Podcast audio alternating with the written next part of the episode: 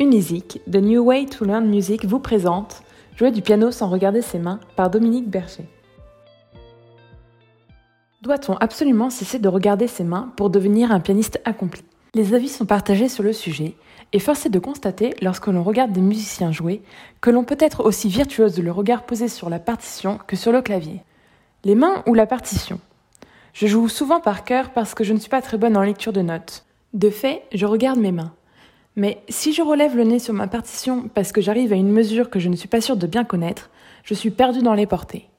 A l'inverse, lorsque l'on joue en lisant sa partition, il est parfois nécessaire de regarder ses mains, ou tout au moins d'y jeter un œil rapide lorsque le morceau présente des difficultés, comme de grands écarts ou des sauts par exemple. Il semblerait donc que la réponse à regarder ses mains ou sa partition soit les deux, et comme presque toujours dans la pratique du piano, la solution est le travail. Pour parvenir à ne pas regarder ses mains lorsque l'on joue, il convient d'entraîner ses doigts à connaître le clavier. À force de pratique, les doigts et les mains mémorisent les intervalles et savent trouver les bonnes touches. Pensez à la conduite. Nul besoin, heureusement, de regarder ses pieds pour trouver les pédales. D'accord, il n'y en a que trois.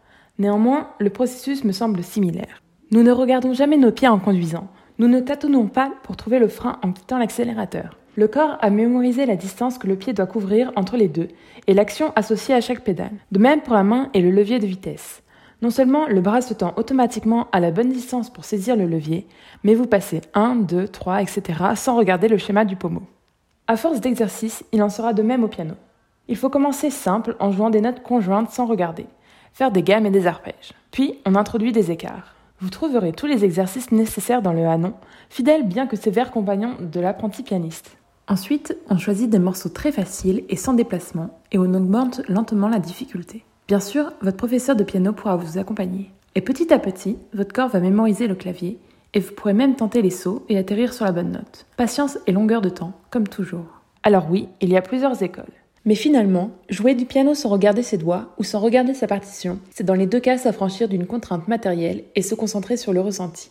N'exacerbe-t-on pas ces autres sens quand on est privé de l'un Personnellement, mon maître mot étant le plaisir, je conseille à chacun d'expérimenter et de trouver ce qui lui convient le mieux. Évidemment, s'entraîner à tout permet d'ouvrir le champ des possibles et pourquoi pas d'alterner en fonction des morceaux, de votre humeur, de la situation.